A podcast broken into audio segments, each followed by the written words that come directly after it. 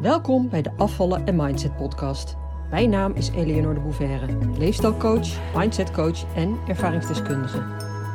In deze podcast leer je hoe je kunt afvallen zonder dieet met behulp van de juiste mindset door je onderbewustzijn te beïnvloeden. Waarmee je je ideale gewicht gaat bereiken en behouden. Welkom bij de Afvallen en Mindset podcast, aflevering 66. Je krijgt wat je tolereert. In deze aflevering wil ik je graag meenemen in een principe dat op eigenlijk alle vlakken in ons leven geldt. Een principe dat, ehm, als je het gaat snappen en gaat doorzien, dat je ook heel goed kunt integreren in je eigen leven. En dus ook op het gebied van eten en afvallen. Daarvoor ga ik eerst um, ja, een persoonlijk verhaal vertellen. En ik hoop dat ik je daarmee inspireer. Mm, misschien weet je al een beetje van mijn achtergrond. Ik uh, maak daar nooit uh, geheim van. En dat ik dus ook een enorme strijd met eten heb gehad. En dat begon rond mijn vijftiende, als puber dus. En ik was ook echt een vette puber. Echt.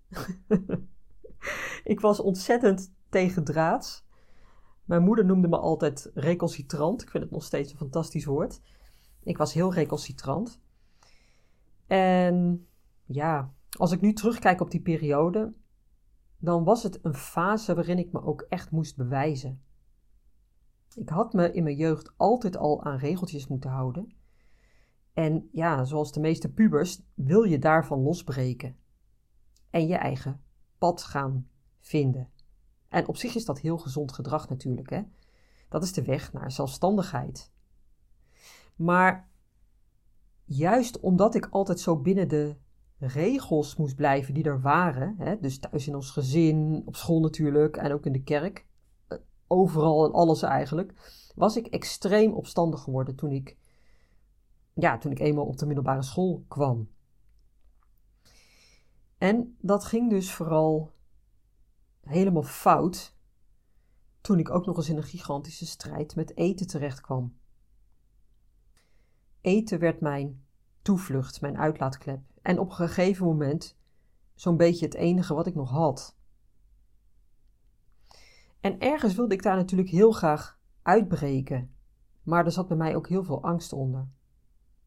Angst voor het echte leven, voor de grote boze wereld. Zo voelde ik dat ook echt. En dat klinkt misschien heel zwaar. En ergens was het dat ook wel.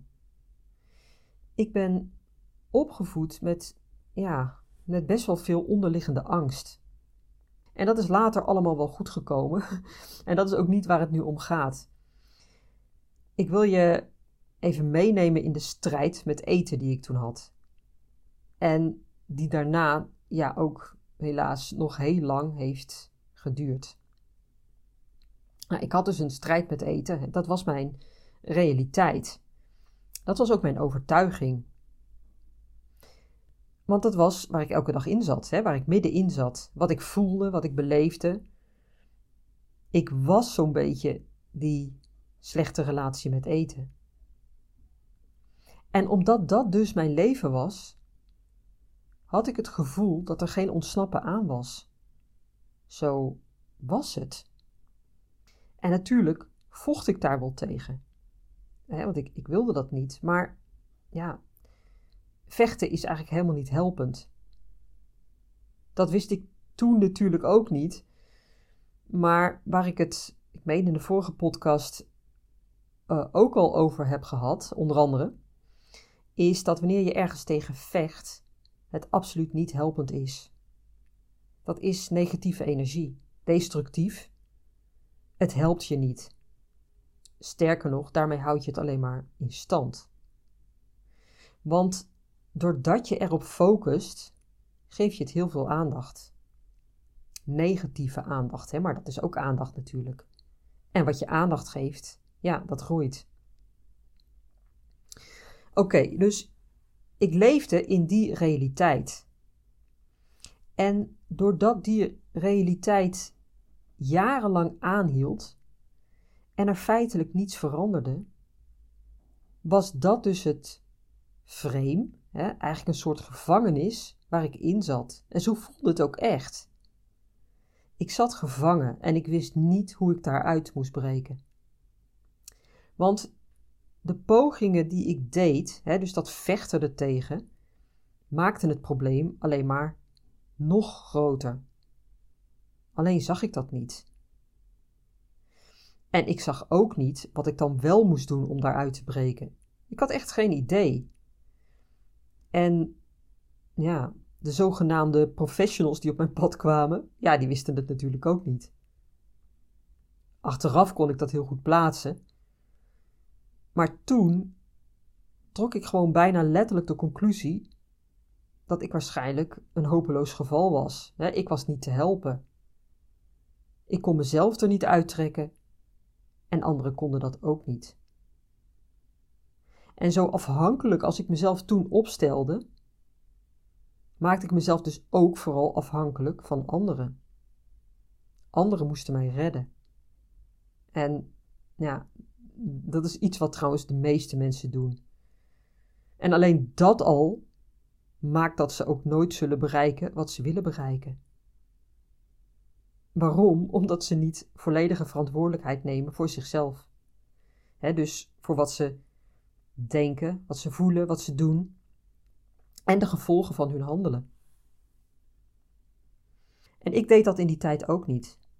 En ik heb dat later echt moeten leren.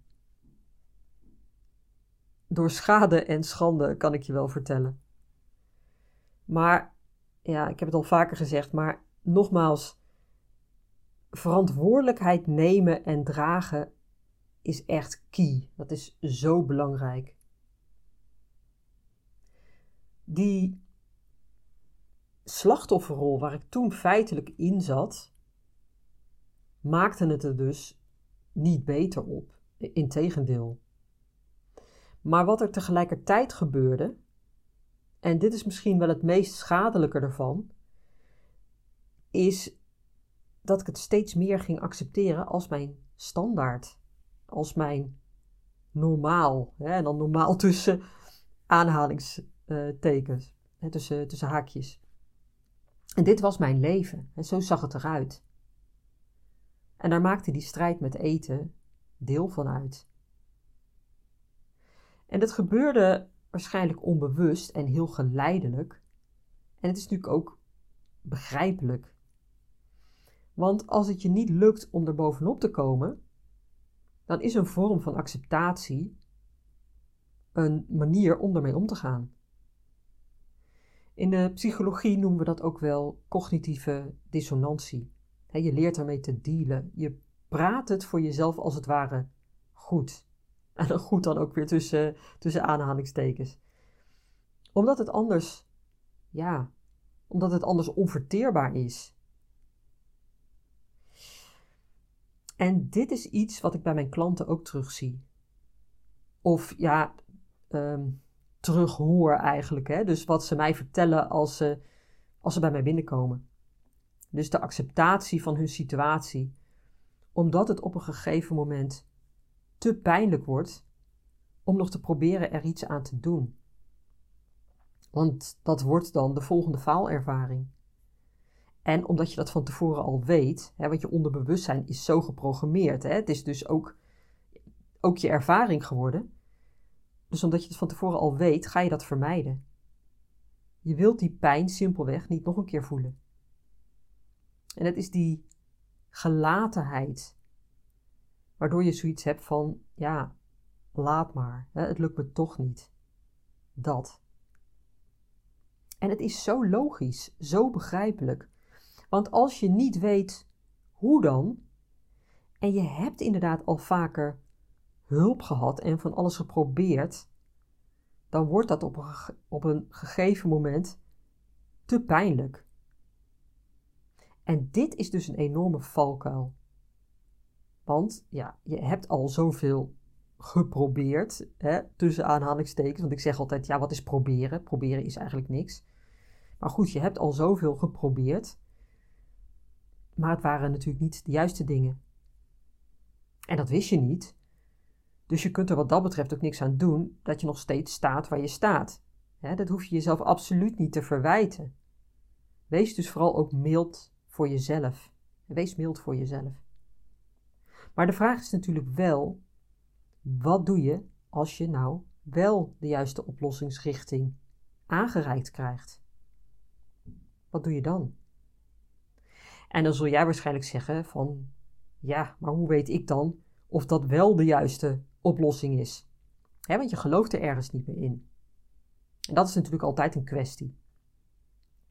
Maar weet je, je kunt daar eigenlijk altijd achter komen. Altijd door naar je gevoel te luisteren. En niet naar je hoofd, waar al die verhalen van mislukking en zo in zitten. al die verhalen, ja, die ken je wel. Maar luister naar je gevoel. En naar je emoties, waar ook je verlangen zit. Wij mensen hebben een immense capaciteit, de mogelijkheid om te verlangen. En om dat verlangen ook realiteit te maken. Simpelweg omdat datgene waar jij naar verlangt, er in wezen al is. En dat is een kwantumwet. Als jij je iets kunt inbeelden, kun je het ook realiseren. Want in het universum, hè, of hoe je het ook wil noemen, is het er al. En jij hebt dus de mogelijkheid om dat ook te realiseren. Dus luister naar je gevoel. En heel veel mensen staan juist heel erg los van hun gevoel, omdat ze geleerd hebben om hun hoofd, hè, dus je ratio, in alles te gebruiken. En in feite is dat een overlevingsmechanisme. En als je weet dat je onderbewustzijn constant een loopje met je neemt, hè, je voor de gek houdt, je dingen ingeeft die jou absoluut niet helpen, maar die je vervolgens wel op de automatische piloot doet, hè, omdat dat is zoals je het altijd doet, en omdat het jou veilig houdt. Jouw onderbewustzijn heeft maar één doel, en dat is jou veilig houden. Niet om jou gelukkig te maken, of om jou te helpen van je strijd met eten af te komen, of om je droomlijf te krijgen. Dat is je verlangen.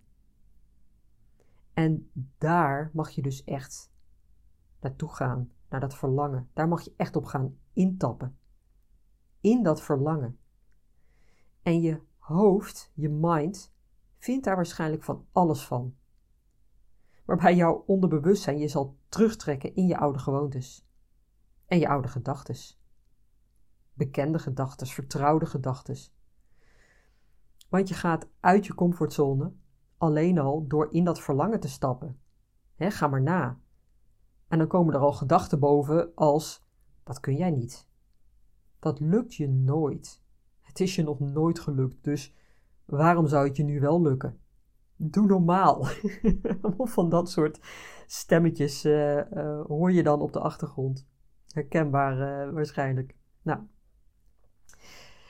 Um, als je dus weet wat wel werkt, of je hebt in ieder geval de oplossingsrichting gevonden, waarvan je voelt van dit gaat mij verder helpen, want dit is anders, dit is geen oppervlakkige oplossing, die alleen, die, die alleen maar, um, die me alleen maar steeds verder van mijn doel brengt. En dit is dieper. Dit is ook zo logisch, want het gaat over het nemen van verantwoordelijkheid. Het gaat over die onderliggende triggers aanpakken. Het gaat over de oorzaken van mijn destructieve gedrag. In plaats van alleen maar proberen aan de oppervlakte dat gedrag te veranderen. dat werkt niet, ja. Of hooguit maar eventjes. Dus dit is wat wel werkt. En je staat open voor een diepere aanpak. Je bent bereid om jezelf in de spiegel aan te kijken. En je bent bereid ook om oncomfortabele stappen te zetten. dus uit je comfortzone te gaan. Want dat zul je moeten doen. Want je zult oude patronen moeten gaan doorbreken, want anders verandert er niets. dat is natuurlijk logisch. En als je dat nou niet voelt, als je nog steeds denkt van, nou, ik ga het nog wel eens proberen, door wat, ehm, weet ik veel, minder te eten, anders te eten, met een plan, met een dieet, en met wat adviezen van een diëtiste, weet ik veel. Ja, dan moet je dat gewoon doen natuurlijk. Alleen, ik weet dat je daarmee op een gegeven moment terugkomt op je oude punt. Omdat dat niet werkt, heel simpel. Maar als dat is waar jij op dit moment nog staat, dan is dat natuurlijk helemaal prima. Dan heb je gewoon daar nog eerst doorheen te gaan. Dan heb je eerst nog dat proces te doorlopen, zeg maar. En dat bedoel ik absoluut niet negatief of zo, of denigrerend of oordelend of, of wat dan ook. Maar dat is gewoon dan een constatering. Zelf heb ik er ook jaren over gedaan om op dat punt te komen. Om dat inzicht te krijgen en ook te accepteren. En dan had ik helaas ook helemaal niemand om me daar uh, ja, van bewust te maken, zeg maar. Als niemand die mij dat inzicht aanreikt. Ik heb het echt helemaal zelf moeten uitvinden. En juist daarom weet ik ook dat dit zo is. Hè? Niet alleen op basis van mijn eigen ervaring, maar ook op die van honderden mensen die ik inmiddels geholpen heb. En die het aandurfden om die sprong in de diepe te wagen. Je zult die stap moeten zetten. Je zult moeten beginnen met het nemen van een besluit. Dat je het anders gaat doen. Dat je bereid bent om die confrontatie met jezelf aan te gaan.